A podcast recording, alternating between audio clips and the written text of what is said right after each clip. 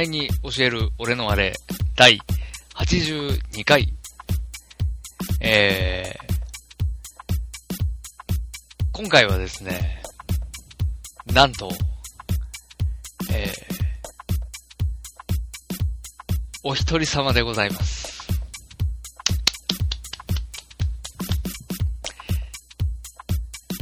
えー、いつもならここで、えー、ヨータさんが登場してですね、えー、どうもどうもと、オープニングトークをやるわけなんですが、えー、今回ですね、私どもですね、二人とも、仕事が忙しい。我々アラサーは仕事が忙しいんです。そういうことでですね、えー、仕事が忙しいので、ここは一つオマニエル社畜協定にのっとりまして、え、お互いそれぞれですね、オープニングトークを取って、えー、一つにまとめて配信するというですね、えー、ことでやっていきたいなと、えー、思っております。えー、なので、えー、一人で何を話そうかなというところなんですが、えー、私ですね、今、最、つい、この間、ついにですね、ブルーレイを、ブルーレイレコーダーですね、を購入いたしまして、ついにこれで我が家にもですね、えー、ブルーレイクオリティの映像が届けられるということですね、えー、嬉しい限りなんですけども、えー、やっぱりブルーレイ買ったらね、まず何見るかっていう話なんですよ。これ何見るかってね、 Perfume Clips じゃないんですよ。やっぱりブルーレイ AV。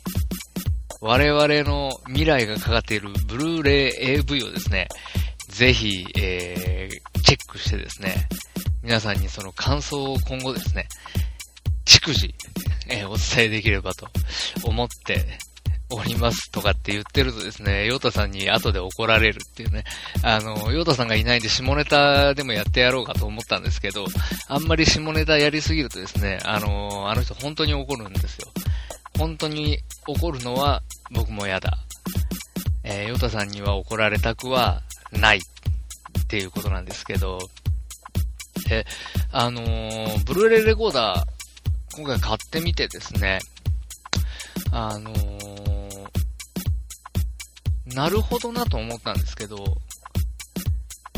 ブルーレイのレコーダーとテレビをですね、直接、えー、つなぐためのケーブルが入ってないんですよね。一緒に売られていないというか。で、もうね、ブルーレイのレコーダーが届いた、届いたらもう、すぐにテレビと繋いで、ブルーレイを見れる。そう思ってたんですけど、どうも、その、まあ、昔で言うなら3色ケーブル的なものですよね。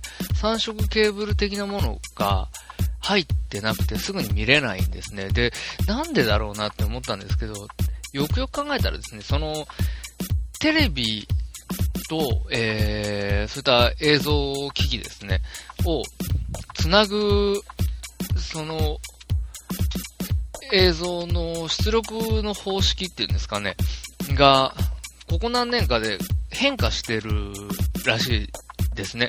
全然僕は知らなかったんですけど、今一番新しいのが、えっと、HDMI 方式っていうんですかね。っていう、あの、方式で、えー、映像を見るらしいんですけど、結局、出力側のブルーレイが HDMI 方式を持ってても、えー、受ける側のテレビですね。テレビそのものが古いと、あのー、その HDMI の端子がついてないんですよ。僕、の家のやつはついてないんですけど、で、えー、僕の家のは2005年の方のえー、アクオスなんですけど、それは D 端子っていう端子しかついてないんですね。で、その D 端子を、えー、D 端子に映像を送るための、えー、なんていうんだ、ブルーレイ側の端子があって、その D 端子同士を繋がなきゃいけない。うちのはそうなんです。で、テレビに HDMI の、えー、端子がついてるやつは HDMI で繋ぐと。つまり結局、その、各家庭にあるテレビの、えー、仕様によってですね、ブルー、うん？ちゃう。間のケーブルの種類が変わっちゃうので、あついてないんだなと思って、なかなか、あのー、僕も、多分なんですけど、人生で初めて、あのー、映像を出力するための機械を新品で買ったのは多分初めてなんですよね。今までビデオのデッキとか、DVD のプレイヤーデッキとかを新品で買ったことが多分なくて、なので、今までがどうだったかよくわからないんですけど、あ、今はこういう風なんだと思って、まあ、感心したというか、なるほどなと思ったんですね。えー、まあ一人で話したらこんなもんですよね。盛り上がらないですね、やっぱりね。分かってはいましたけどね。あ難しい。難しいんですよ、ヨータさん。ヨータさん何話すんですかね。いやー、楽しみだな。じゃあ、ヨータさんよろしくお願いします。お話を進めようと思います。こんにちは、ヨータです。えー、オープニングトークということで、えー、僕はブルーレイアダルトビデオの話は絶対にしませんし、絶対に許しません。っていうのはですね、あの、まあ、かっこつけて、こう、ね、ぽ、こう、前に教える俺のあれのポリシーとして、その下ネタっていうのはダメなんだって言ってるわけじゃないんです、僕は。まあ、過去にエロとインターネットの親和性っていう話ももちろんしましたし、その、下ネタに対する、その、かっこ悪いとか思ってるわけじゃなくてですね、単純に僕は下ネタが、こう、普通苦手なんですね。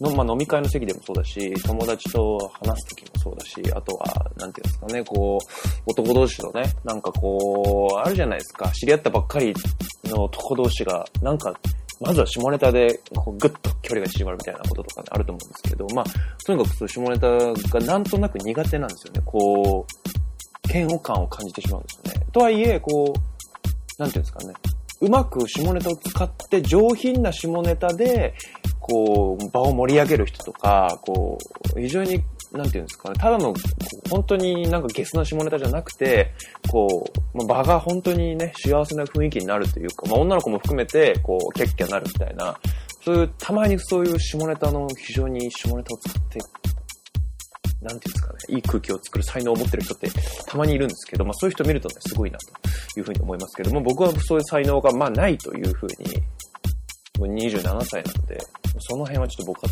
得意な分野じゃないなと思ってるんで、あの、なるべく話せるようにしてる。まあ、この間のエルとインターネットの親和性はもう、これはいけるっていう自分の中でですね、自信があったっていう手前がミソですけど。今今回はもう、まあ、ちょっとあと 2, 2分ぐらいでいきますけども、オープニングトークというか、まあ、シュンがブルーレイ買ったという話をしました、したので、僕も最近、レコーダーをしが買ったんで、僕最近買ったブルーレイのソフトの話をしようと思います。あの、鈴宮春日の消失というですね、ブルーレイを買いました。鈴宮春日の憂鬱の映画版ですね。映画やったのが2010年くらい、2009、10ぐらいだったと思います。まあ結構もう5年ぐらい経つわけですよね。っていう、結構前のものを今更改めて買ったと。それはなんか、こう、映画の中で流れてくる、こう、サティのジムのペティだとか、っていう曲があるんですけれども、まあ、その BGM ですね、映画の。有名なクラシックの曲なんですけど、それがたまたま最近、まあ、喫茶店なのかどっかで聞いたんですよね。それで、まあ、それを聞いて、ブワッともう消失のことを、そうですね、数年ぶりに思い出してしまって、あ、これやっぱいい映画だったなーっていう、なんかしみじみと思い出しちゃって、その後、ここ家でもですね、サティの自分のペティずっと聞いてたりとかして、あ、これやっぱ買わないとダメだと思って、自分のペティといえば消失だと。まあ、サティ好きの人に言うと、怒られるかもしれないですけど、それぐらいになっちゃって、久々に買ったわけですけど、やっぱ素晴らしいですね。本当にもう、なんて言うんですかね。やっぱ鈴宮春日の憂鬱に対しても1期も2期も通して僕は見たんですけれども、あの2期のね、地獄のような同じような映像を何回も何回も毎週見せられるっていうループに僕は耐えてですね、えー、まあ本当に良かったなというふうに思ってるわけですけれども、やっぱ鈴宮春日に対しても、キョンに対してもですね、長門に対しても、みくるちゃんに対しても、僕、小泉君に対してもですね、もう僕すごい思い入れがあるんです。彼らのキャラクター一人一人に対してですね、一人一人と僕との関係性みたいなのがですね、しっかりと築かれてるわけなんですけれども、そこまでいった状態で、あののまあ、いわゆる、僕が知ってる鈴宮春日の世界とはちょっと違う、パラレルワールド的な鈴宮春日の世界が描かれてる小説なんですけれども、だからちょっとずつみんなですね、キャラクターが違うんですね。まあ、そのよく見てみればわかると思うんですけども、その違いにですね、もう、なんですかね、今まで僕の知ってる彼らじゃないっていうのがですね、もう非常に感動的だったんです。えーその他にも、まあ結構古いアニメ、まあ映画ですよね。もう5、4、5年経つわけですから、まあその後、慶音もやったし、タバコバケットもやったし、まあ京都アニメーションいろいろやってるわけですけれども、やっぱりそれらと比べてみてもですね、もうカメラワークですとか、その構図、しかも伏線的な構図、最初、ここ取っといて、3の9か、3の次は3の8みたいな。ちょっと何言ってるかわからないかもしれないですけど、そういう、あ、カメラワークがすでに伏線になってるんですね、でしかもそれとかですね、あの、ドアノブを回すシーンがこう CG で描かれてるんですけれども、そこもまあ、劇中に2回、2回かな？出てくるんですけれども、その違う意味を持ったドアノブを回すシーン、全く同じシーンなんだけども、こう、文脈が違うっていう形なんですけれども、とにかくですね、もう各シーン、本当にクオリティが高くて、あ、やっぱり鈴宮春日は素晴らしい作品だったんだなということを改めて思ったわけです。えー、まあ、ちょっとそろそろ本編行きましょうか。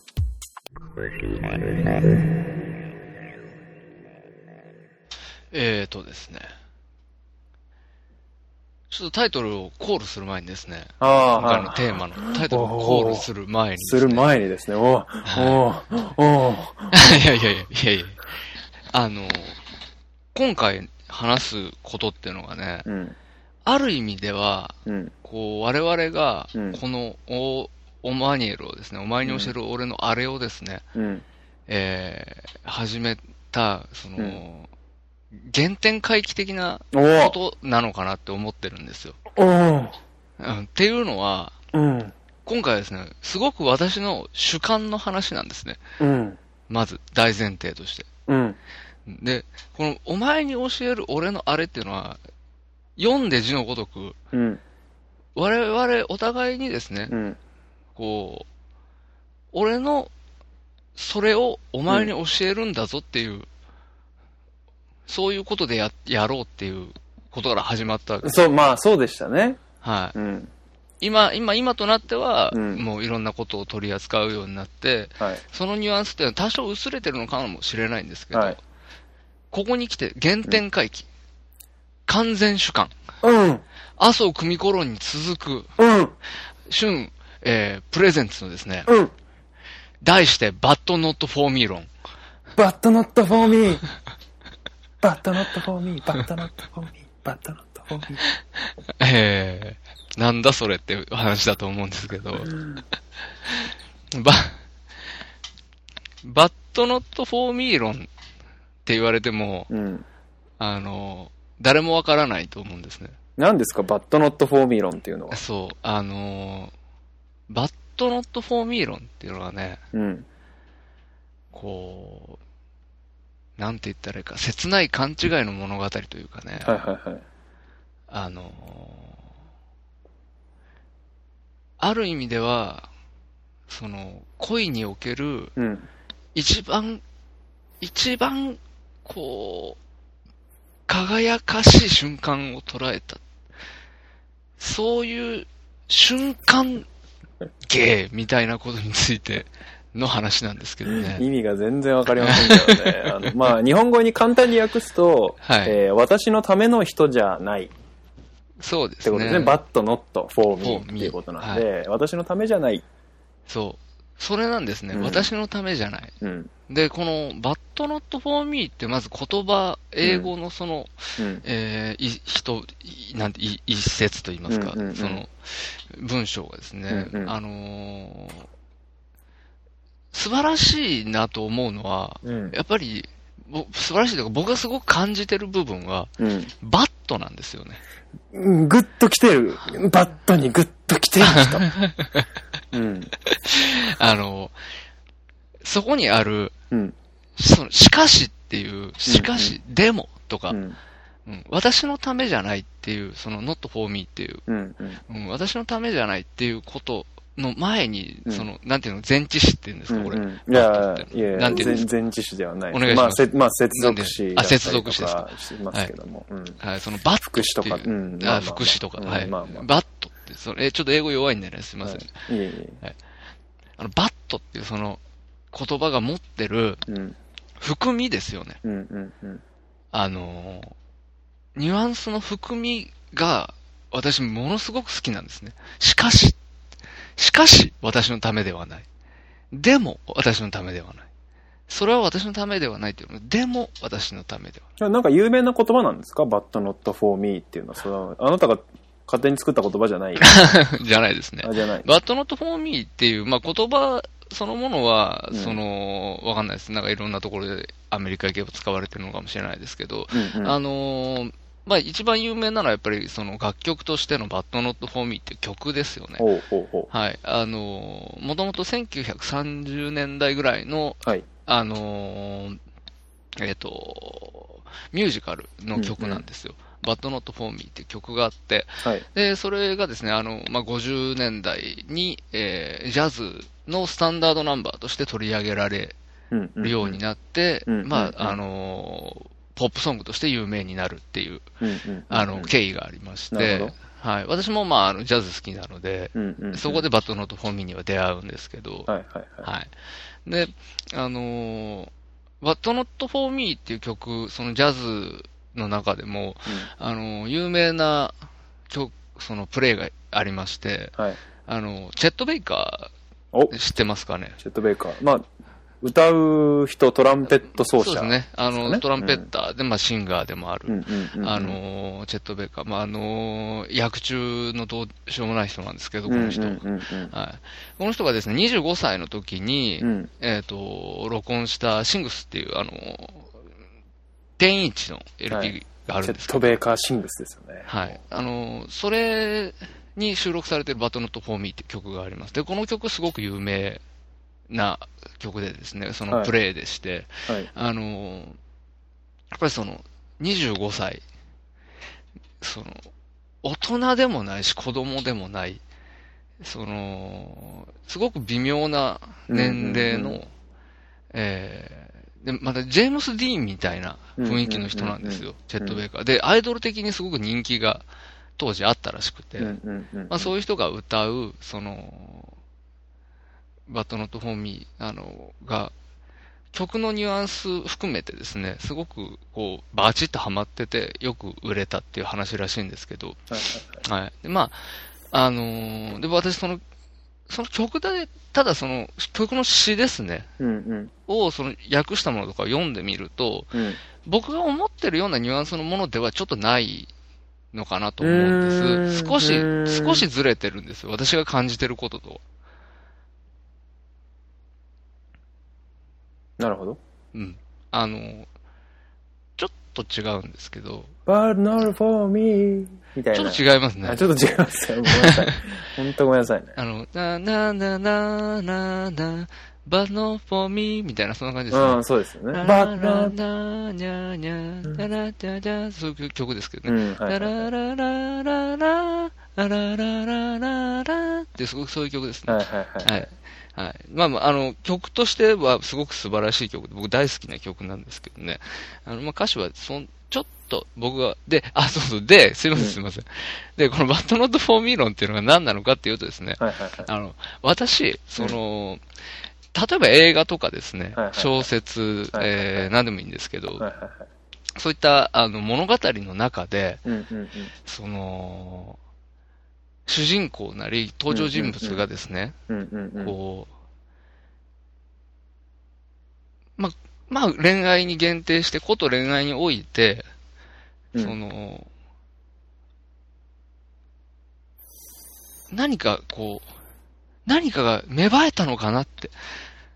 何かこの相手と繋がり合えたのかなって思った瞬間にですね、それが崩れ去る瞬間みたいなのがすごく好きなわけですよ。難しいところ好きですね。そう、まあ、すごく、あの、ディテールの話なので、はいはいはい。あれなんですけど、はい。あの、要は、ちょっと、こう、言うと、親愛の情とかですね、うんうん。まあ、し、その、親しみとか愛情とか、そういったものが、うん。自分、私に向けられてないんだっていう瞬間がすごく好きなんですよ。なるほど。そういうものが描かれているとすごくもうグッとくるわけですね。はーってなるんですよ。すごく簡単な言葉で言っちゃうと失恋ということでいいんですか？えーとですね、それが難しいところで、はい。明確な失恋じゃなくたっていいんですよ。なるほど。うん。あの、恋にうん。破れたって明確に打ち出されてなくても、うんうん。ニュアンスとしてそういうものをばっ、でも私じゃないんだって。なるほどね。あの人の気持ちは、あ、でも私じゃないんだ、みたいうーん。な。が描かれていれいさえすれば、うんうん。失恋してようがしてまいがどっちでもいいんですよ、別に。うんうんうん。うん。で、要はその、勘違いだっていいわけですよね。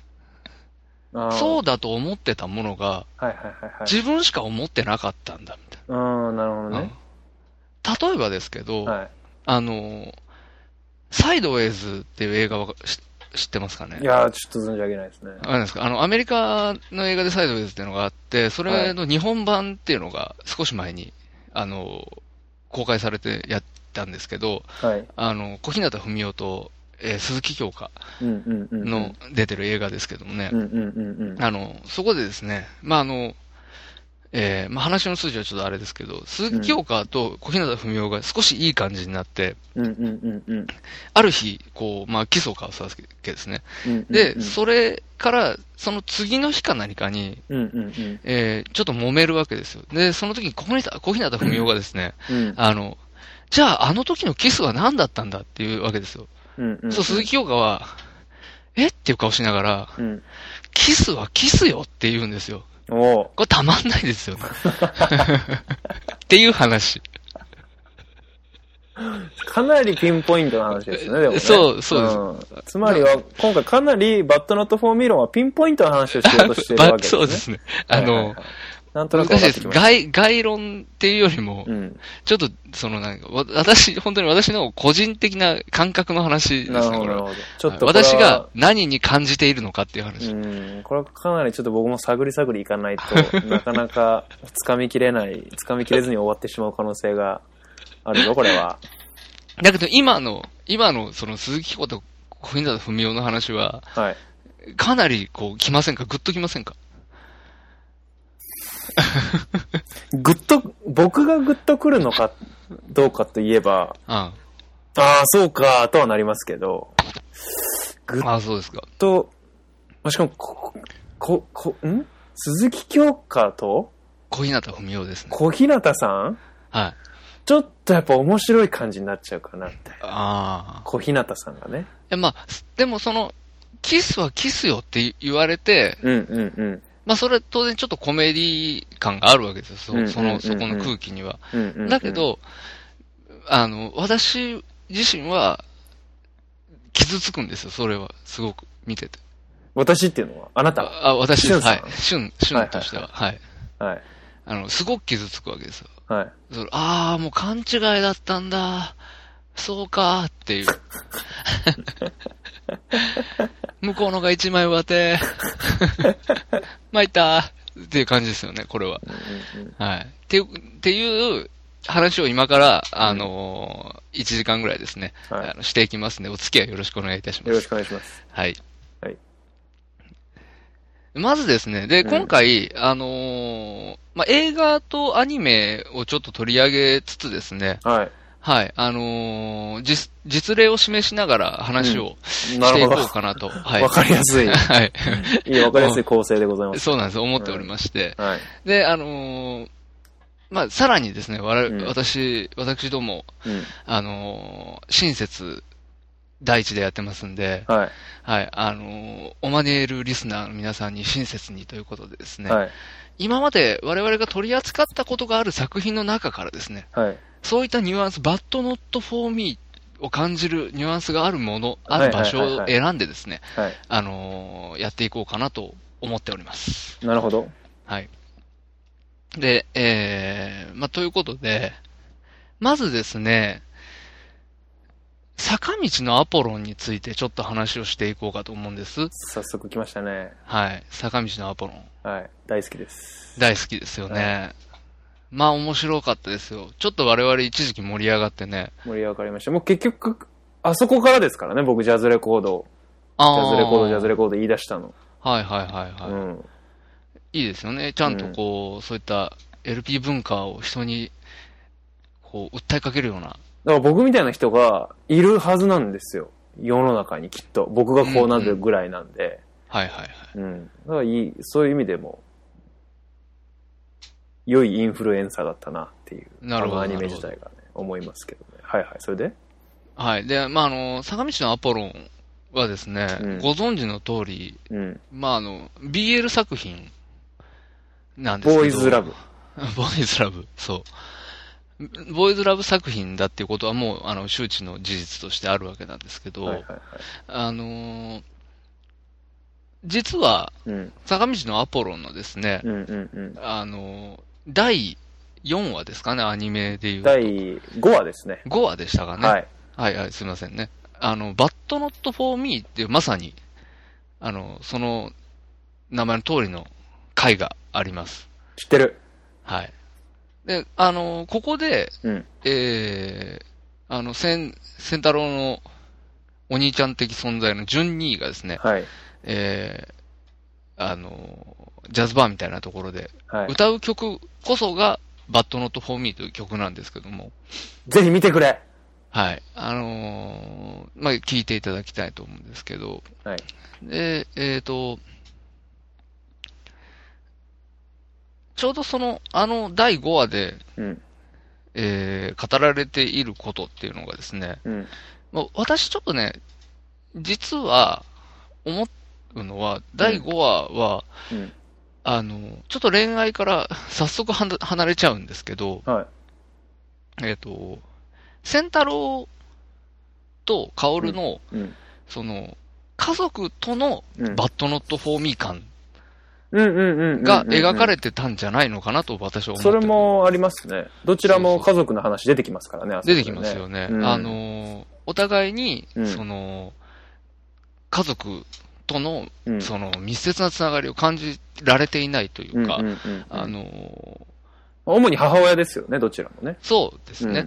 はい。あの、特に仙太郎の、うんあの、おばあちゃんが亡くなったっていうエピソードが、あの、回想で入るんですけど、亡くなった時にですね、あのいつもは仙太郎のことをかばってくれてたおじさんがいるんだけど、うんうんうんそのおじさんのうん手をですね、ばあちゃんが亡くなって警察とかが来てる時ですよね。うんうんうんあの、おじさんの手をいつも通り握ろうとしたら、うんその握った手をですね、おじさんがスッとこう、離すわけですね。はい。これがバッドノットフォーミーですよね。む恋愛じゃないじゃん、もう。恋愛の話かと思ったのに。すいません、すいません。え それもそうですね、あの回でしたよね。はい。うん。だこれは、で、あれはどういうことかっていうと、やはり、あのー親愛の情が自分に向いていないっていうことを気づく瞬間なんですよね。うんうんうんううんん。あのーあ、僕じゃないんだっていう、うんうん僕じゃなかったんだっていうんんんことがわこうわかるわけですね、うんあそこでね。うんうんうんうんで、坂道のアポロンはですね、うん実はその、うんバットフォーミー的な、うんその、すれ違いみたいなのがたくさん描かれてはいるんですけども、はい。ただ、相対的に見てですね、はい。あの、仙太郎と薫くんがはい。完全な相思相愛関係にある。まあ、それはもう終始一貫してそう一。貫してそう。ん一あの、貫、あのアニメは一貫してそ。そううですね。あの、学園祭の時とかもありましたね。もうもうもうも学園祭の時なんか、本当にあの、一旦ね、ちょっう。とうん離れかけた、のそうそう。気持ちがね、うん。離れかけたんだけどう、ん停電して、うん。で、そこから、あの、カオルくんがね、うん俺が繋いどくからって言って、こう、あの、マイフェイバリットシングスを弾き始めるわけですよね。うんタンタンタンタンタンタンタンタンタンタンタンってやってると、はい。あの、途中からですね、うん仙太郎が、なんと、ドラムで入ってくるっていうね、うんあのシーンたまんなかったでしょ。たまんないですね。あの、はいアコースティック、アコースティックっていいじゃないですか。はい。あの、電気につながれていないことによる良さみたいなのあるじゃないはい、ですか。ありますね。はい。あの、まあ、鎌田純が、あの、マイク使わずに突然こう、空に向かって歌い出すみたいなのもよいいですけど、はい。あの、その、それ系の感動があのシーンにはありましたよね。ありましたね。うん、突然マイクじゃなくて、あーって叫び出すみたいな。えよかった、すごいよかったですね。うんただまあ、あれはね、うんあの、just for me なんですよね。ああ、just for me. まあ、なるほどね。そうなんですよ。あの感じは。うん。うんで、あの感じはね、うんいいんで、グッとくるんだけど、あれはあれで。ううんん、いいんだけど、うんあの、まあ、そう、そうなんですよね。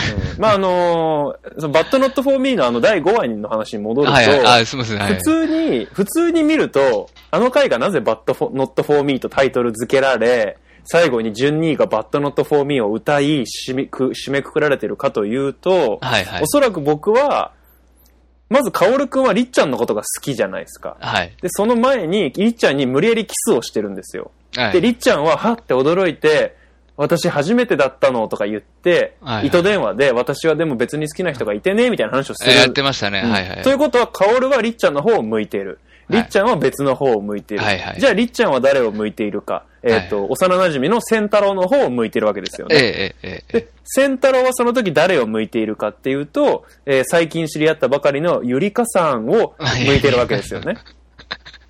はいはいはい。はい。で、ゆりかさんは、カオルくんにも仙太郎にも向いてないのかなと思いきや、えー突然そのクリスマスのジャズバーのライブにやってきて、はいはいはいえー順2のバッドノットフォーミーを見て、順はい2に一目惚れするわけですよね。そうですねってことは、ゆりかさんは順2を向いてる。はいはいはいで、順2は何を向いてるかっていうと、はいもう女とかそういうことではないものに対して 目線を向けてるわけですよ。はいはい。つまり、カオル、りっちゃん、仙太郎、ゆりかさん、順2と、はいはい。みんな違う方を向いてるわけですよ。はいはいはい。全員バッドノットフォーミーなんですよ。はいはい。っていうことが多分、いわゆる表層の部分だと思います。それが。はで、まあ、その、カオルと仙太郎のボーイズラブ的な演出だったりとか、まあその両親に対するバッドノットフォーミー的な感覚とか、はいはいまあいろんなものが見える。うんいろんなものが交錯している回だったなというふうには思ってますね。はい。助け舟ありがとうございます。僕ね、本当にアポロンは、まあ単行本も買いましたし、はいはい。あの、アニメはもう何回も見ましたし、そうですよね。あの、本当に好きなアニメなので、もうアポロンの話ばっかりししてもいいんですけど、まあ、ちょっとそれだとね、せっかくのバッドノットフォーミー回なので、そうですねこれぐらいにしておくかなはいあありがとうございます。は。はいい。で、まあまあまあ、あの、坂道アポロン、その、ありました。はいはい。まあでもやっぱりね、あのーいいですよ。青春のね、うんあのー、1ページという感じでね、うんうんすごくいい作品でしたよね。うん。はい。で次にね、はい。紹介したいのがね、あ,、はいあの、これ、話してる時にも言ったんですけど、アナと雪の女王。はい。はい。アナと雪の女王ですね。あのーこれ前にもちょっと話しちゃったのであれなんですけども、はい。あのーこれは、えー、アナとですね、はい。クリストフっていう、はい。はい。はい。あのートナカイのスベンを飼ってる、うんうんうん。はい、青年がいますよね。うんうんうん。はい。あのーまあ、アナはもう、最初からですね、はい。えー、お話の冒頭から、うん。えっ、と、あのー王子、何王子か忘れちゃいました。すみません。はい、いいです。はい。あのうでもいいですあ子の王子は。と、うん。私たちって運命なのねってやってるわけですよ。やってますね。ね、あのーおかしなこと言っていい？とか言って、やってるわけですよ。うんうんうんダメだよ、そんなうんの。おかしなこと言っちゃう。話なんですけど。うんそれやってるわけですよ。やってるわけで そうやってね。うんもうルンルンしちゃってね、うんもうどうしようもないわけですけど。どうしようもないですね。はい。うん。で、まあ、あのーえー、エルさんのところにですね、うん。行こうとして、えークリストフと出会う。うんうんうん。はい。で、まあ、その、クリストフとの間にもですね、はい。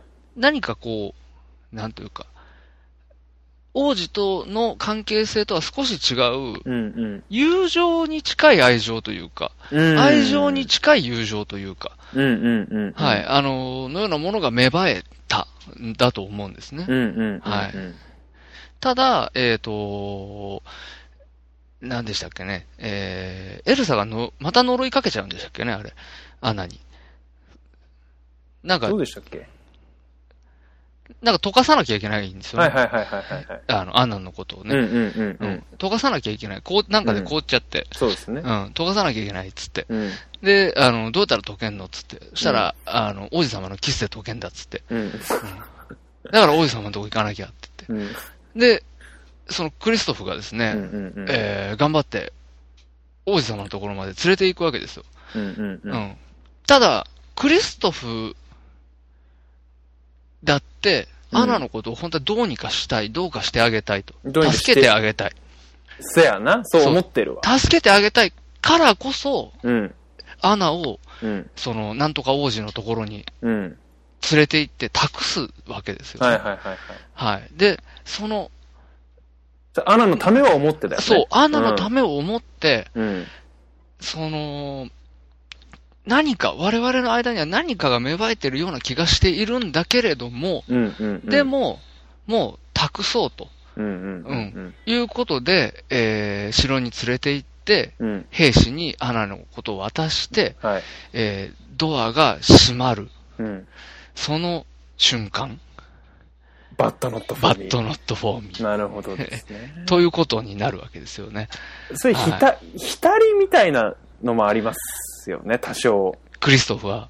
クリストフは。やってやったぜ的な感じも逆にありますよね。まあまあまあまあ、なくはないと思いますけうど、んただそれぐらいのことは許してあげたいところじゃないああ、すまあ、やっ確かにね。ぱアナのことを思って、うん、私はまあ身を引きましょうとうん。いうところ、プラスですね、うんやっぱり、その、自分ではどうしようもないっていう。ことですよね。うん。自分ではあの人のことを幸せにすることはできないぞと。つまり、私じゃないんだということなんですよね。うんうんうん。いや、その、じゃバットっていうのはどこにかかってるんですか？今回の場合は。こんだけうん。二人の間にはい。友情だけではないであろう何かが芽生えた。まあ、そのエルサのお城に行く過程で、行って帰ってくる過程でね、まあ、いろんなことがありましたからね。すごく楽しく過ごして、はいはいは俺たちなんか、どう？いいんじゃない？ってい。いう。いい感じじゃね？っねじゃ、て思い。じゃない？っていうこの思いに対してですよね。お、いい感じじゃない？ But, Not for Me。そういうことですねなるほどなるほど。はい。だから、うん。あの、バタンってしまった時に、うん。こうなんとも言えない表情をするクリストフに私はこう感じるわけですね。グッとくるわけです。グッとくるわけです。ああ、そう、それが But Not for Me だよねって。たまんないねっていう。それグッとくるっていうのは、何ですか、こう、いわゆる、ガッツポーズなんですか？しゅんさん、映画見てよくガッツポーズされると思うんですけど、あーまあまあまあ、ガッツポーズなのか、涙なのか、あの、私ね、ガッツポーズも涙もね、うん。同じようなことなんですよね。要は心が揺さぶられるっていうことなんですよ。なるほど、なるほど。それは。うん。うん。でね、その、なんでうんそういうものに感じるのかっていうと、うんうんうんさっきも言いましたけど、僕はそういえばその、恋愛、特に恋っていうことにおける、うん。うん。ある種のピークポイントは失恋だと思ってるところがあるんですよ。なるほど、なるほど。あの、成就すればそれはそれでいいんですけど、うんうんうんうん。しなかった瞬間ほど、こう、ひ光り輝いてる時もないだろうなっていうか、かドラマ、一番ドラマチックな瞬間はそこなんだろうなってて思っているところがあるので。なので、そう、それはそれで、自信？いや、全然、すいません。あ、ほんですか？ちょっと足ぶつけちゃいました。ああ、すみません。ちょっと、差し込んでもいいですか、突然。ああ、どうぞ。思いつきなんですけど、あの、はい船を編むってご覧になられました？あ、ありましたね。船を編む。あはの、船を編むんで、池脇千鶴、小田切城夫妻出てくるじゃないですか。い。池脇千鶴、ああ、池脇千鶴？池脇千鶴だっけ？あれ？小田切僕女優の名前間違ってますか？池脇千鶴だっけ？あれ？池脇千鶴だった？船はむって。あのー、まあ、メインは宮崎葵ですけど、はいはい。小田切城の嫁。あ、池脇千鶴だ。はいあ、そうそうそう。そうですよねそうだ、そうだ。はい。で、あの、池脇千鶴が、うん。まあ、こ後半ね、小田切城、あの、プロポーズしますよ。はい。後半成就しちゃいます。はい。ですけど、前半というか、その、辞書を作る、作ることができなくなりそうになるタイミングで、はい小田切城が部署移動になるんですよ。辞書編集部から宣伝部に移動になるんですよ。移動になりますね。はい。でそれを、なんていうんですかね。あのーまあ、えー、松田龍平に伝えるシーンあるんですよ。ああ、はい、はい。なんかそのシーンの池脇千鶴って、うん。若干バッドノットフォーミーなんじゃないかなっていう。どういう感じでしたかね？要は池脇千鶴が、はいなんていうか、小田切城にその時、その突然プロポーズ、酔っ払ってプロポーズされるまでは、あんまり相手にされてないわけですよ。うん。社内では話しかけんなとか、な、みたいな感じに電話なってましたね。電話してくんなよみたいな話とか、はい。池脇千鶴家、一緒に住んでんだけど、うん帰ってきたらキャバクラ行ってきたわとか言ってみたりとかね、うん小田切城が。うんまあ、相手にされてないわけですよ。うん。で、その小田切城に対して、小田切城が、あ、なんかちょっとなんか小田切城、ふ辞書のふ、こう、大都会の編集が始まって、うんなんか仕事一筋っぽくなってきちゃったな、みたいうんうんな。なんか私にやっぱり向いてないんだなっていうところ。で、そのピークが、その小田切城が辞書編集部から宣伝部に移動する。辞書編集部のために。うんうんうん。で、それ、そこに、こう、松田龍平と小田切城の、こう、友情っていうか、うん。を感じている。うん。で、松田龍平に、あの、小田切城が、編集部辞めちゃうんだよ。お前知らないでしょ追っかけてやれよ。って、ま、言うんですよ。池脇千鶴がね、食堂で。そのシーンってすごくこう、バッドノットフォーミー的というか、ああ、私ではどうすることもできないそうそうそう。そうそうそうそうなのかなって少しね。あちょっと、あ。あその池脇千鶴にただ俺がグッと来たっていうだけなんですけど。あ。女の子からの。要は私の方向いてよ、じゃない池脇千鶴。うーん。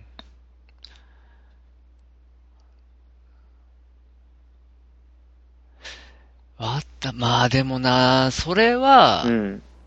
私、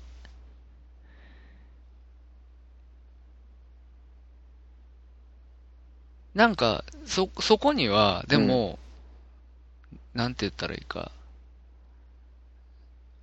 絶望はないというか、ああ。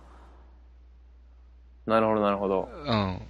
その、失意はないわけですよ。なるほど、なるほど。多分、その時の池脇るには。うん、はない。確かに、失意はないかもしれないです。私が感じている、そのバッドノットフォーミーのうん一つの要素として、うん。失意は必ず必要なんですよ。ああ、やっぱ絶望しててくれと。絶望はしてほしい なるほど、なるほど。わけですよ。なるほど、なるほど。それは、だから、アポロンで手を払われた時の仙太郎は、うん絶望してるはずなんですよ、ね絶望してますね。はい。アナ雪のクリストフも、ああ、あって、これじゃダメなんだ。なって。うん。うん。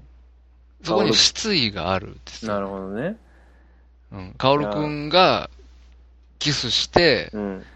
糸電話で、うん。私今、他に好きな人おるっちゃけんって言われて、うん。やっぱ、ってこう絶望する失意にくれるわけですよね。なるほどね。やっぱそれがすごく重要ですようね。んそう、要は傷ついているっていうことがすごく重要なんですよね。その瞬間が輝いて見える。すなるほどるとすごくドラマチックに見える。その傷ついたっていうことがね。なるほど、なるほどうん。傷ついてなきゃいけないですね、やっぱり。そうなんです、そうなんです。で、要は、その、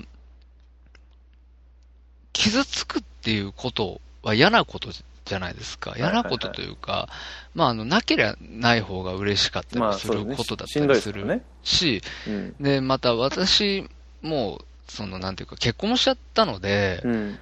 その、こと恋愛におけるうん。失意みたいなのは、うん正直もう、ここ何年か感じてないんですよね。そう、それはそうですよね。そう。そうすると、その、疑似体験的に、うん。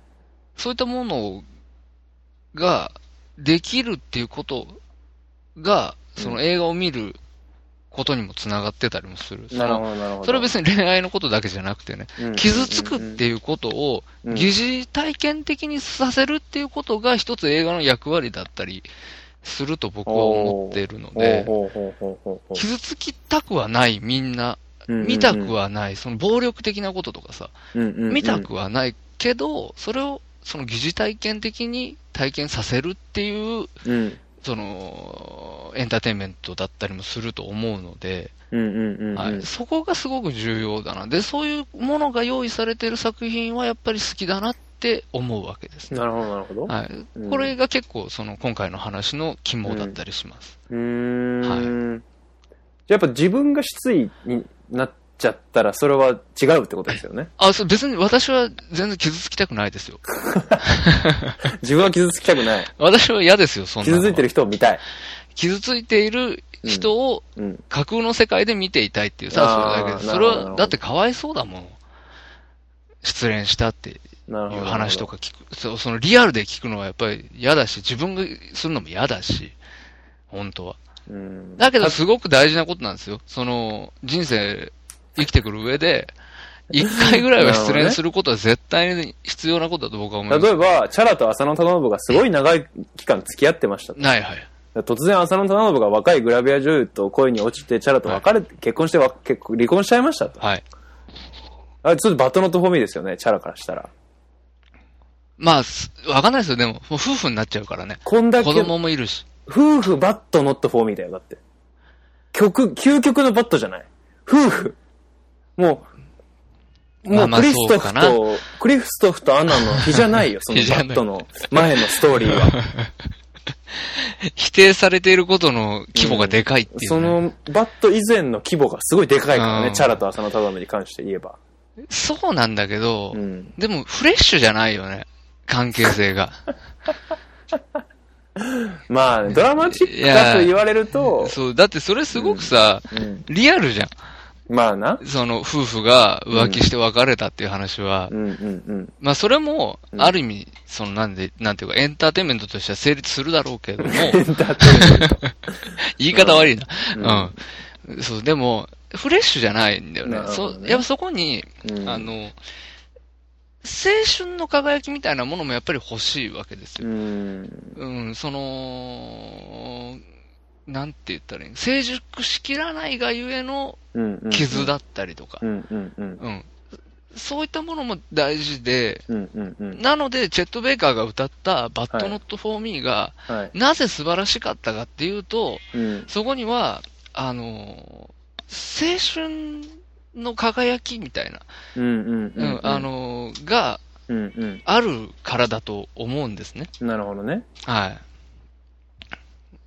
なので、うん。チャラと浅野忠信の話は、うちょっと、ちょっとあれかなっていうね。ん。なるほど。あのーこれまたちょっと別の話になんですなるんですけど、はい。シュンさん、ビヨンの妻は読みました？太宰の。ああ、読みましたね、確か。まあ映画にもなりましたけど、はい。浅野忠信さん。松たか子とねそう、松たか2008年、9年、10年ぐらいだと思いますねう。ん、そうですね。はうん。僕が日本映画見漁ってた時期ですい。けど。宮沢ってな時期、はいはい。うん。このぐらい日本映画を見そうるってね。うはいはい。時期でした。あれですよね。。揺れるですよね。揺れるサットバケーションを筆頭にですね。はいはいはいあの時期の最高だなって思いながら日本映画を浴びるよそうの時期ですね。はい。その時期ですけども、あのーもしかしたらそのビヨンの妻が、はい。いわゆる、バッドノットフォーミー的なのかなと思思ったりしまして、はあ。まあ、あれって、要は遊び人のはい。旦那さんと、はい。まあ、病気がちな奥さんっていうのが、まあ、はい。大枠だと思うんですけど、はい。そういうものってどうなんですかね？あちょっとざっくりしてますけど。はい。あのね、やっぱりね、うん。妻と旦那の物語になっちゃうと、ああ、そうかそうか。あのー、なんて言ったらいいんだろうな。うんうんうんあのー、一つさ、確固たるものがあるじゃんか。うん。うんうんうんうん。遊び人の旦那だって、うんうんうんうん、結局は嫁のところに帰ってきちゃうっていうさ、うんうんうんうん、ブーメランだからさ、うんうんうんうん。あのそうか。ー、全く断絶することはないわけですよね。うんうんうんうん。そこには、その激しい絶望はないんですよね。なるほどね。はい。うん。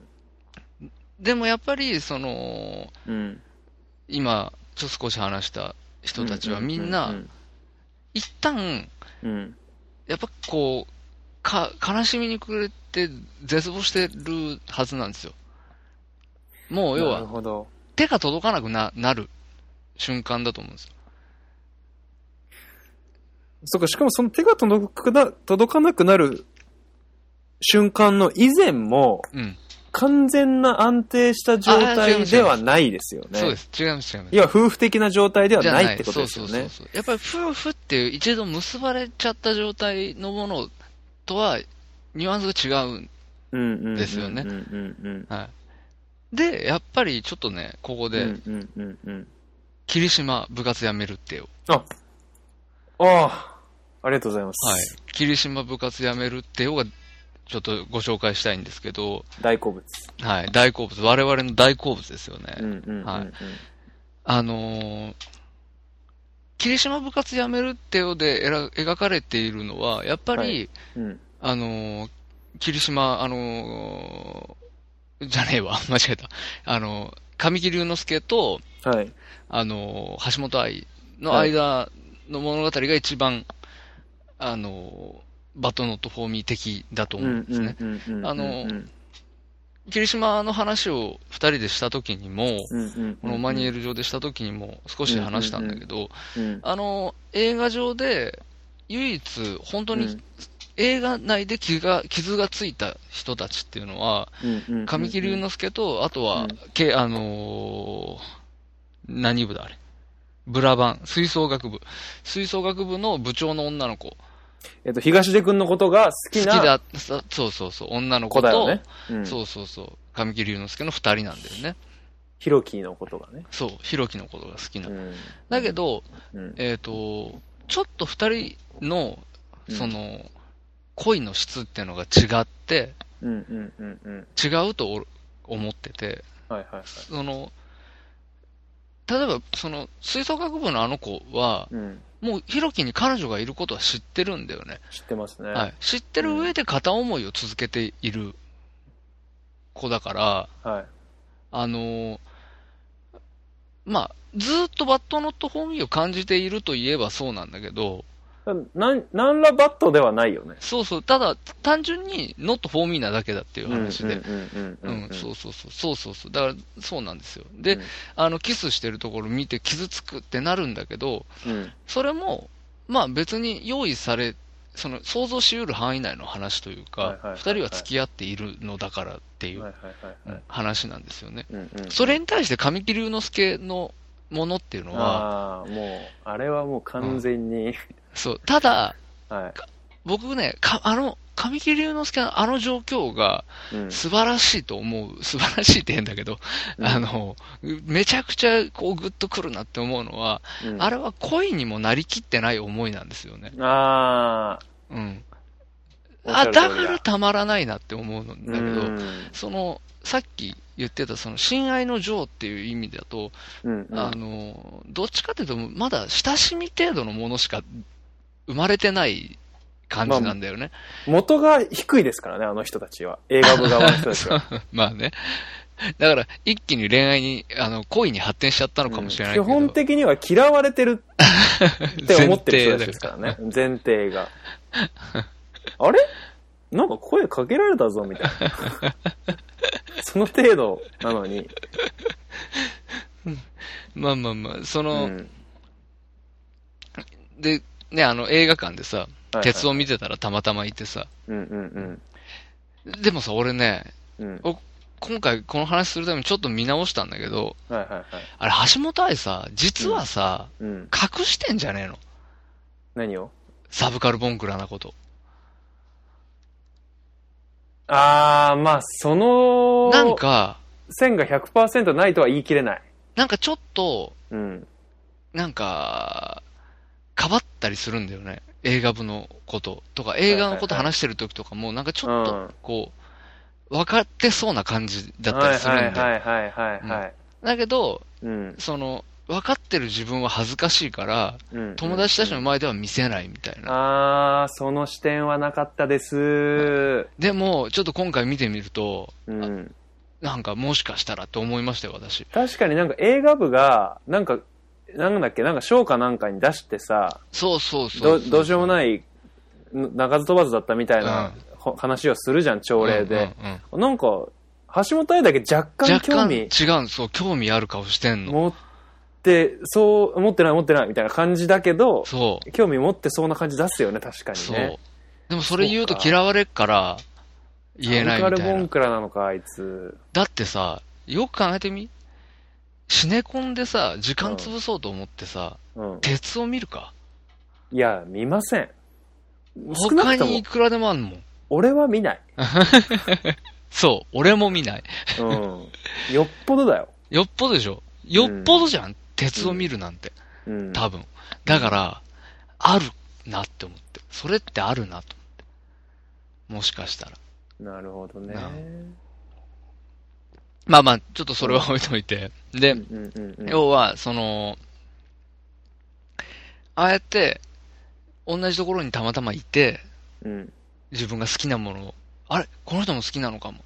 うんうんうん。あれ？で、ちょっと、ジュースなんかおごっちゃったりして、うんうんうんなんか少し話して、うん。うん。一瞬だけど、何か通じ合った気がしたんだよね。あそこで。その。その何か通じ合った、一瞬だけど何か通じ合ったかもしれないという気がした、うん。あれぐらいの感じが、うん。その、二人、その教室戻ったら、二人が向かい合って座っててイチャイチャしてると。うんうんうん。あれによってバーンって裏切られるっていう感じは、うん。もう、まあ傷つく。本当に傷つくだろうなと思って、俺だったら。わかりました。え？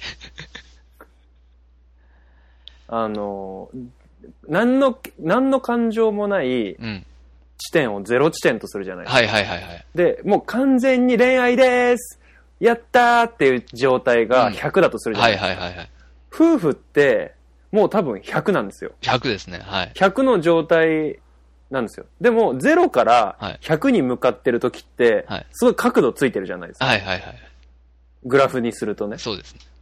その角度が急な時のバットほどグッとくるんじゃないですか。ああ、それあるかもしれません、ヨタさうんん。角度がなだらかになってくると、もうそこでのバットは、あまりグッと来ないんだけども、はいはいそれが恋愛に到達してるかしてないか。っていうじょことじゃなく、どこにいるかじゃなくて、はいはいどの角度かっていうことに起因してるのかなっていうのが今、あの、霧島の話を聞いて、だから、ギンってなってる状態で、バット、そう not for me って分だからかるってことがいいのかなっていう。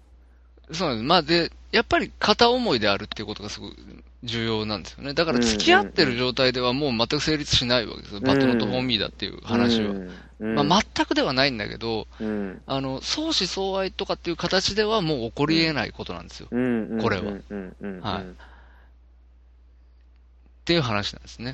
やっぱきこの霧島については、うん。あの、今回見直してみても、やっぱり、すごくグッとくるあの瞬間、あの、こそこそっと教室に入っていって、横を通り過ぎて、あの、台本か何かを取って、またうん。教室を出ていく。うん。で、そこから、あのー霧島が来たよって言って、屋上にみんなで集まってきて、ゾンビ。を撮影するところ。最高のシーンですよね。そう。で、この、なんていうか、う、自分の、この失意の気持ちを重ねるように、うん、橋本愛をうん一番残酷にこう食い殺させる感じとうんか、はいはいはいはいそこまでの一連の流れがまあ素晴らしいなと思って。なるほどね。はい。映画としての完成度もすごく高いなぁと、はいまだ改めて思った次第ですけどね。ありがとう、吉田大八。はい。ありがとう、吉田大八。はい。で、最後にですね、もう一作だけご紹介して終わろうかと思いますけど、おー、怖い怖い。モテキ。あー、出た大きい声出しちゃった。はい。やっぱりモテキですよ。うん。我々の、まあ、我々の原点的な部分、原点的な部分がある。はい。うんその、さっきね、ヨタさん坂道のアポロンでみんな違う方向いてるっていうことをおっしゃってましたけど、はい。モテキでもやっぱりそうだったと思うんですね。うん。あのー、富士、森山未来扮する富士がですね、あ、はい違うわ。一番、一番その最下層にいるのは麻生久美子ですね。麻生久美子が富士のことを、こう、森山未来のことを思ってて、森山未来は、はいえーえー長澤まさみのことが好きで、長澤まさみは、えー、金子、金子昇るだっけ？はい。金子、なんだっけ？はい。あまあいいや。うんあのオーガナイザーのことが好きで、はいはいはいははいい。っていう、その、まあ、で、オーガナイザー結オーガナオーガナイザーは結婚しててと。そういう、あの、まあ、みんなそれぞれ、あのー見てる先が違うっていうまあまあ、ことなんですけど、あのーやっぱり、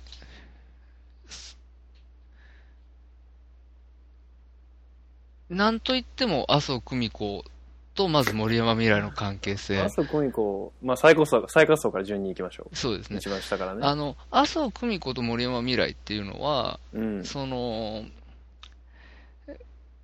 い行きがかり上というか、成り行きでまあ、こう、す先に済ませちゃって、ルミ子とやったってやつそう、ですよね。そうそう。うん。ルミ子とやっちゃったがゆえになんとなく付き合う感じになったっていうことなんですけど、はいただルミ子はやっぱりそれでも、うん。その森山未来のことは好きなわけですよね。うんうんうんうん。はい。で、あのー名シーン、日本史上、日本映画史にか、あのー残る名失恋シーンとして有名な、あの、うん。トンネルでの別れ話のシーンですけどね。あの、あの、あそこですね。粉木じじいをやるとこですね。うんはい。麻生久美子がですね、その、喋りながらこうトンネルにダーッと入ってきて、うんうん。で、森山未来が、やっぱり俺、あの、みゆきちゃんのことが、っていうと、あの、わかっ、わかってるよ、そんなのって言うんですよ。うんうんうん。わかってるよって言うんですよ。うんうんこれね、あの、男と女の決定的な違いだと思うんですけど、うん。うんうんうん。それが分かってる上で付き合ってるみたいな。うんうんうん。ああ、まあ女の、まあ全員じゃないけど、うん。そういうの聞きますよね、女性からは。なんとなく、うん。あると思うんです。男だったらちょっと、無理じゃねえかなって思う。うん、男からは聞かないし、俺も少なくとも無理だね。うん。うん、無理だもん。うん。分かってるけど、うん。っていう話。で、あのー結局それ、自分のことを向いてなくても、うん。それでもいいから一緒にいてほしいっていう、うんまあ、寂うん寂しさゆえというか、うんうんうん。っっていうことなのかもしれないんだけど、と。うん。うんその、麻生久美子が、うん。その、感じていることっていうのは、うん。うん。うん。あの、アナ雪のクリストフに近くて。あ、の、友情に近い愛情、愛情に近い友情、を、ユキに、富士に感富士にじてる。感じユキ君に感じてるってことだよね。そうそうそう、ゆきおくんにそれを感じていて、うん。うん。うん。うん。で、ああの、だクリストフももしかしたらというか、うん王子様の存在は知ってるわけじゃないですか。うんうんうんうん。なんだけどっていう、その、うん、なるほどね。でもって言って、なんか楽しくしてたみたいな。ところもあ,、あるのかもしれない。うんうん結構近い存在うんなのかなと思ってて。で、その、こうやって通じ合えてるのに、うんでも、みゆきなんだなっていううんうんうん感じうんで、あのー、麻生久美子がこう、最終小泣きじじになって、うんうん。あの、勉強するからってうんやってて、でも結局それも通じないっていう。そう。うんあの感じ、その、うんやっぱり、なんていうか、自分のことを向いていないっていう部分っていうんですかね。やっぱたまらないですよね。うんで、、あの、やっぱその友情のような愛情とか愛情のような友情みたいなものの方が、うん。私尊いような気がしてるので、どこかで。ああ、なるほどね。うん。うん。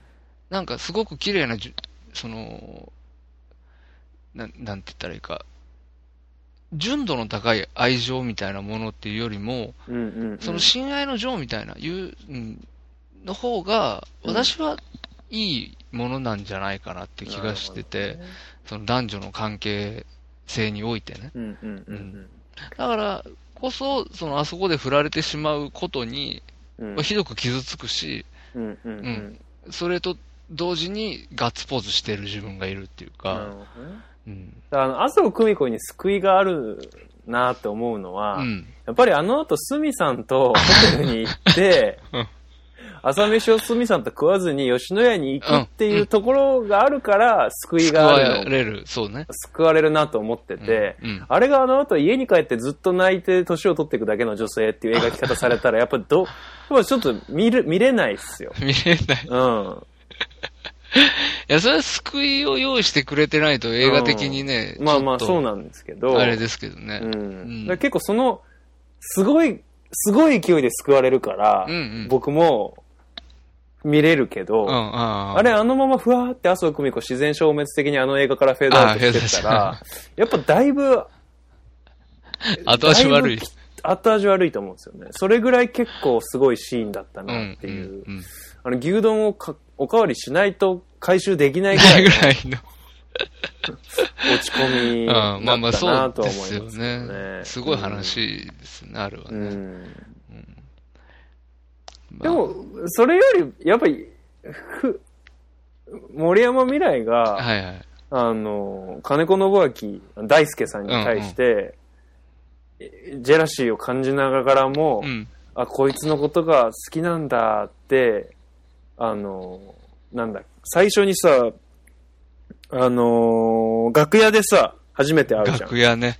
ライブハウスあのの楽屋で。楽屋のところは、あそこバットノットフォーミーじゃない？マジバットノットフォーミー。あれはマジバットノットフォーミー。うん。あれこそだなと思いましたけどね、そう、しかもね、うん。結構高度なレベルのバットノットフォーミーです、あれは。ああ、という、というのはどういうことですか？あの、要は、普通に、その、うんさ今まで話してきたような、うん。その、自分じゃねえんだっていうことだけじゃなくて、うん、単純にうん男としての、うんうん。あのー敗北感がそこにはいはいはいはい。加味されちゃってるんで、はいしかも結構な、結構な落差がうんある。その、敗北感としては、かなり強い衝撃のある敗北感ですよね。相手は、なんと、あのー、あの、あの人なんだっけ？名前忘れした。どう忘れした？大輔さん？えっ、と違う、あの、あの人、あの人。あデングルの、あの人。な、なんだっけ？滝、ピエール滝。ピエール滝と、こ滝さん滝さんってやってんのに、うん。こっちとら、ピエール滝のただのファンだよっていう、うん。その感じ、そして、ベクトルが同じだから余計にきついよね。その、要は、そうそうそう、うん。む、向いてる方はよく似てるのに、うんうんうん。立ってる位置は、うんもうなんか、ものすごい、もう、スタート地点にも立ってない自分と、うんうなんかもう、乾燥しきりそうなぐらいの場所にいる相手と、みたいな。うんうんうんうん、なんか、その、えーこう、男として比較してしまうっていう部分が、うん。プラスされてることによって、その、うん。バットノットフォーミーの、うん。その、辛さの増しさ、うん。うん。凄さがあるよね、そこに。うん。うんあれは僕ね、本当に心から傷ついたシーンの一つですね、あれは。めちゃあ、くちゃ心から傷ついたんだ。傷つきましたね、あれは。うん。その後の、うん。あの、ゆきおくんじゃ成長できないって言われるあのシーンよりも、うん。うん、なんだったら楽屋のシーンの方が激しく傷ついてますよね。成長できないシーン、俺だいぶ傷つくよ、あそこ。いや、もう傷つくけど、うん。確かあのシーンもめちゃくちゃバッドノットフォーミー感のあるシーンなんだけど、うん。じもう、てかまさに言われちゃってるからね、自分じゃダメなんだって、あんたじゃダメだって言われてるけど、うん。だけど、なんていうかね、その、うん、羞恥心というかね、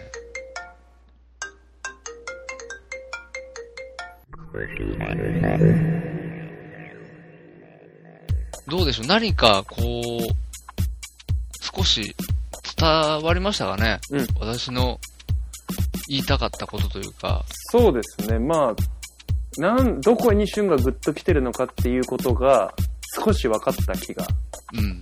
しました。要はこう、何も無感情な状態から恋愛っていう感情に上り詰めていっているその段階、どの段階にいるか分かんないけど、うん。角度を持って階段を上っている段階、どんどんどんどんテンションが上がっている段階で、来てる、来てる、ぐいぐい来てる、うっ、うっ ってなってる段、ど、そこで何かの大きな力によってバッと、ノットフォーミーってされる良さみたいなことです。そうそうそう。いや、これすごくねいい感じでまとめていただきましたけど。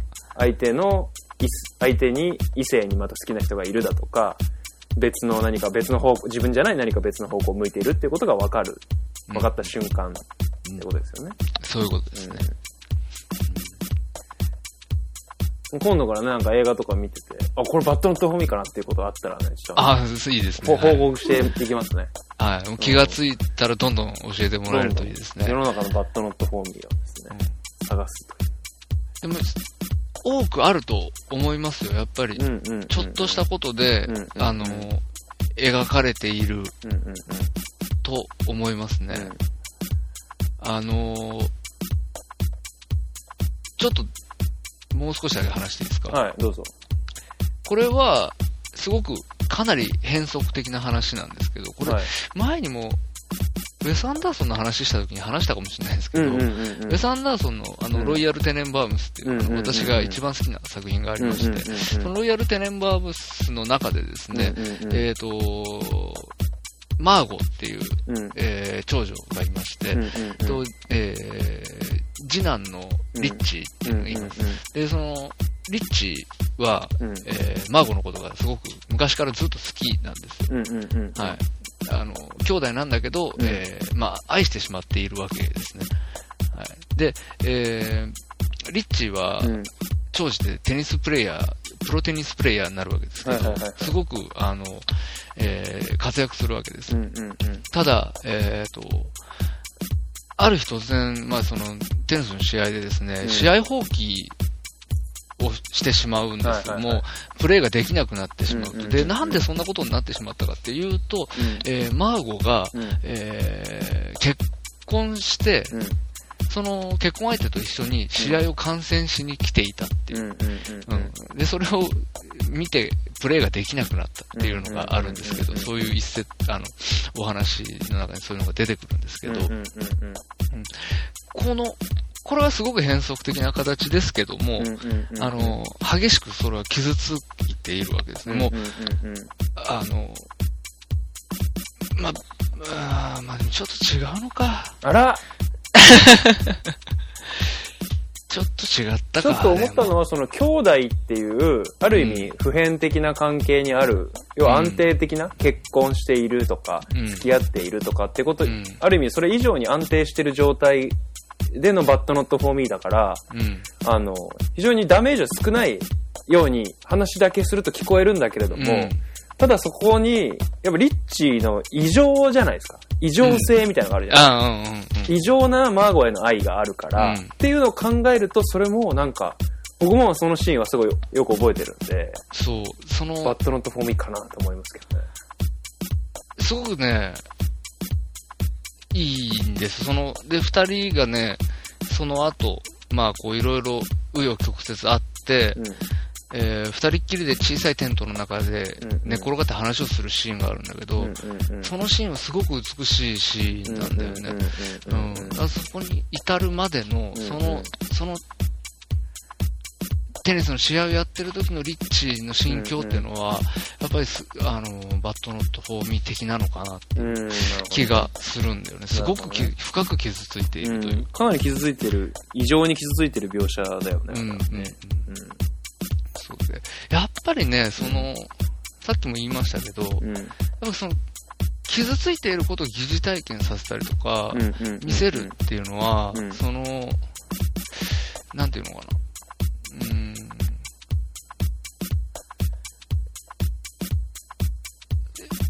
エンターテインメントにおいてすごく重要なことで、うん。あのー、なんつったらいいんだろうな。あ、ん何言おうとしたか忘れちゃった。うん。うんうんうんうん。あいあいあいあい。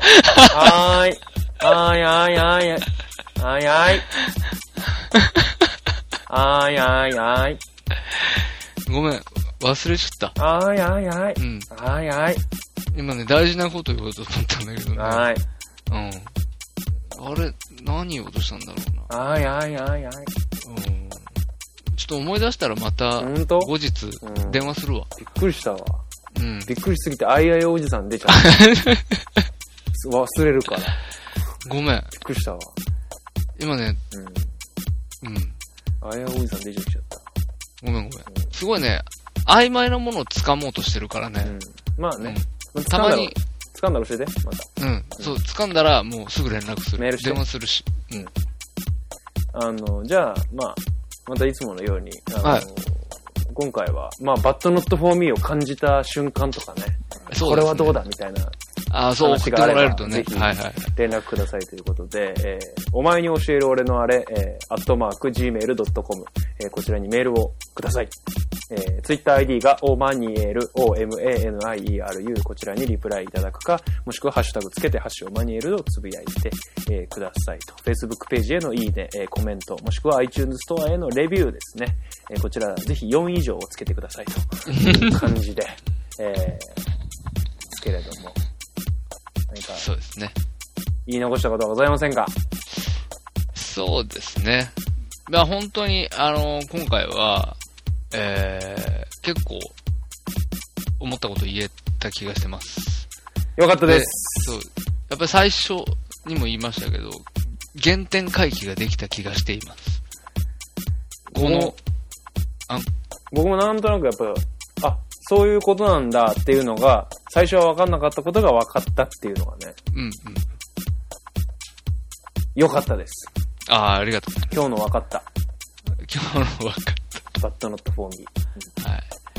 そうですね。はい最初の頃本当こんな感じじゃなかったですか？なんかよくわかんないことを、よくわかんないことを、こんな感じでしたね。よくわかんないこと言い合ってたような気がするんですけど、もうかれこれ結構経ちますからね、我々も。そうですねこれやり始めて。うん。9月で、どれぐらいになるんですか？突然今、突然流れ始めましたけど。すいません、すいません。いえいえーとね、えうん。次の9月に来ると、うん。まるっと4年経ちますね。前回が2011年の、なんで2015年になると4年経つと、5年目に突入ということですかね。そうです。今年9月までなんとかやりきれれば、はい。はい。そういうことですね。じゃあ5年、5周年の時には、じゃあ、公開収録しますか。そうですね。まあまあまあ、あい間取って熱海の辺で、うん。うん、温泉でも浸かりながら公開収録。熱海の、どうですか魚民とかでやりますか 聞きたいやつは魚民来てくれと。なるほどね。熱海の魚民で、韻踏んでるしね。そうそうそうそなるほど、なう。踏るほんでみた。ど。うん。うん。じゃあまあそういう感じだね。熱海の魚民で公開収録。うん。うん。せい、おーだね。おー、おうん。うん。うん。ね、ということで、ここまでとはいいう。ことです。えー、ではまた次回、はい。あのー、な、何がしかで。ありがとうございました。はい、どうもありがとうございました。さよならさよなら。